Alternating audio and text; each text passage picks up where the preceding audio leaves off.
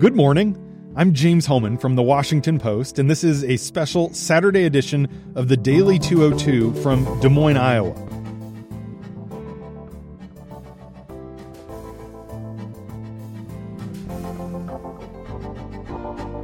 A handwritten sign posted on the wall inside a Bernie Sanders campaign office here tells volunteers how to respond when people raise concerns about something that sets the senator apart from all of his presidential rivals his identity as a socialist.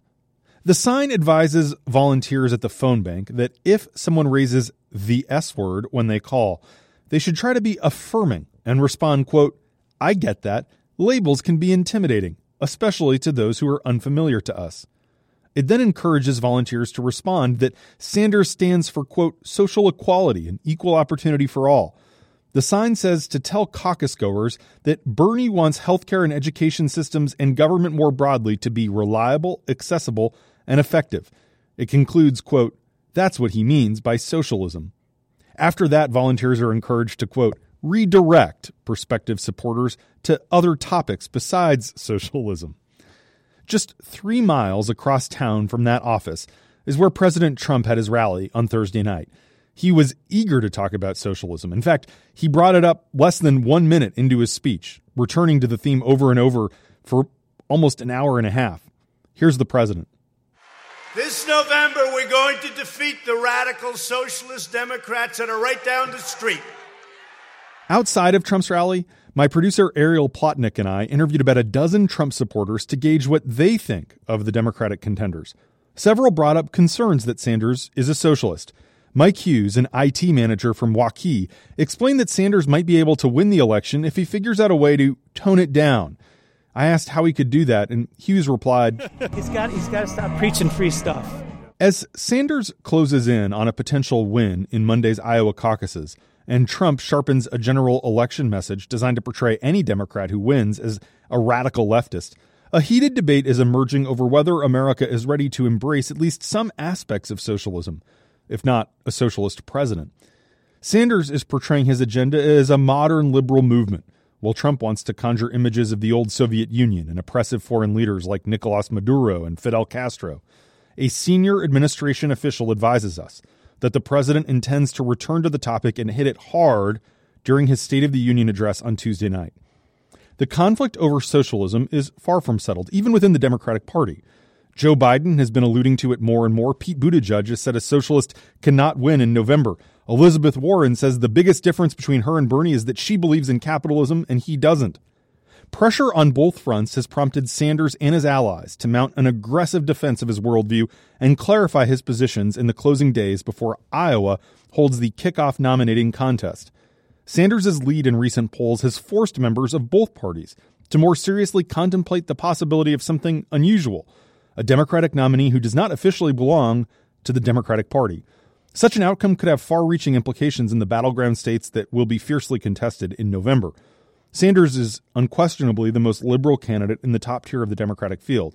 He's long identified as a democratic socialist, though he does seem to get more and more annoyed when he's asked about it than he used to.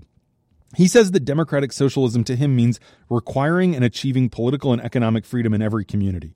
He emphasizes, when he's asked about democratic socialism, the democratic part of it to distinguish it from authoritarian socialism. Although he's officially an independent, Sanders does caucus with Democrats in the Senate and is pledged to support whoever the Democrats nominate for president.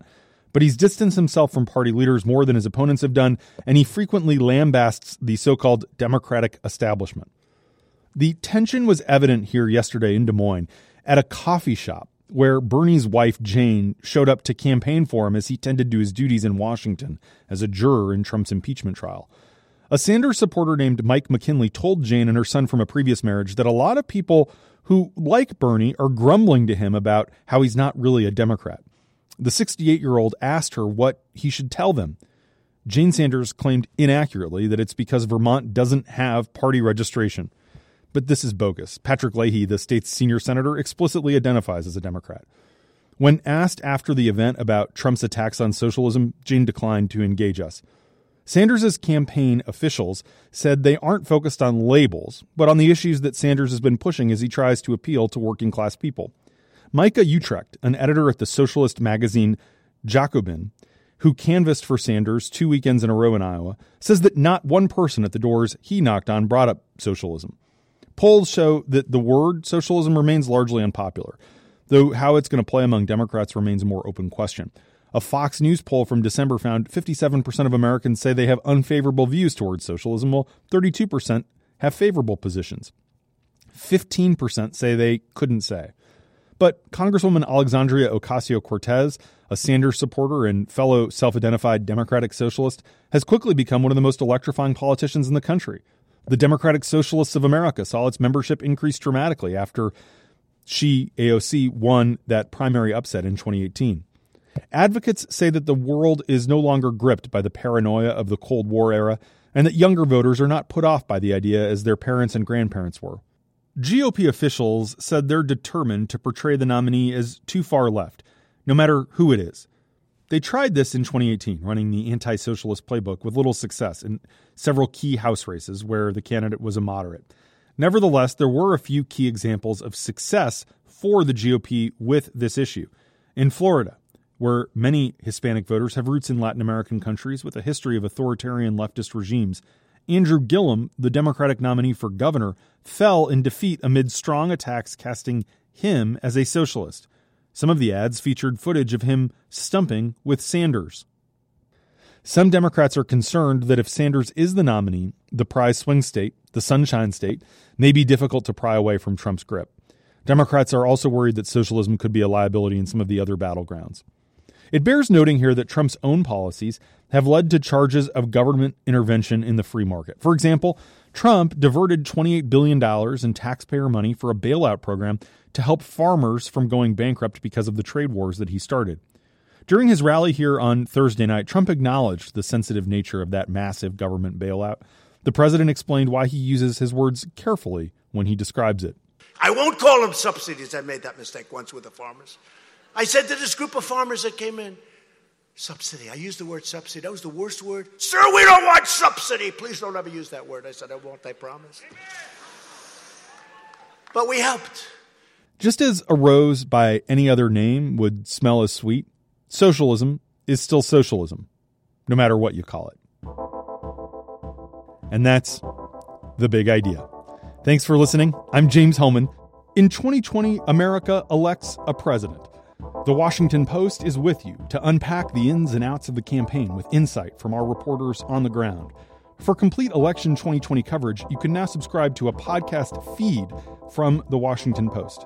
All our audio updates on the election will be in one place, including the latest from the Daily 202's Big Idea, Can He Do That, and Post reports, updated whenever news happens.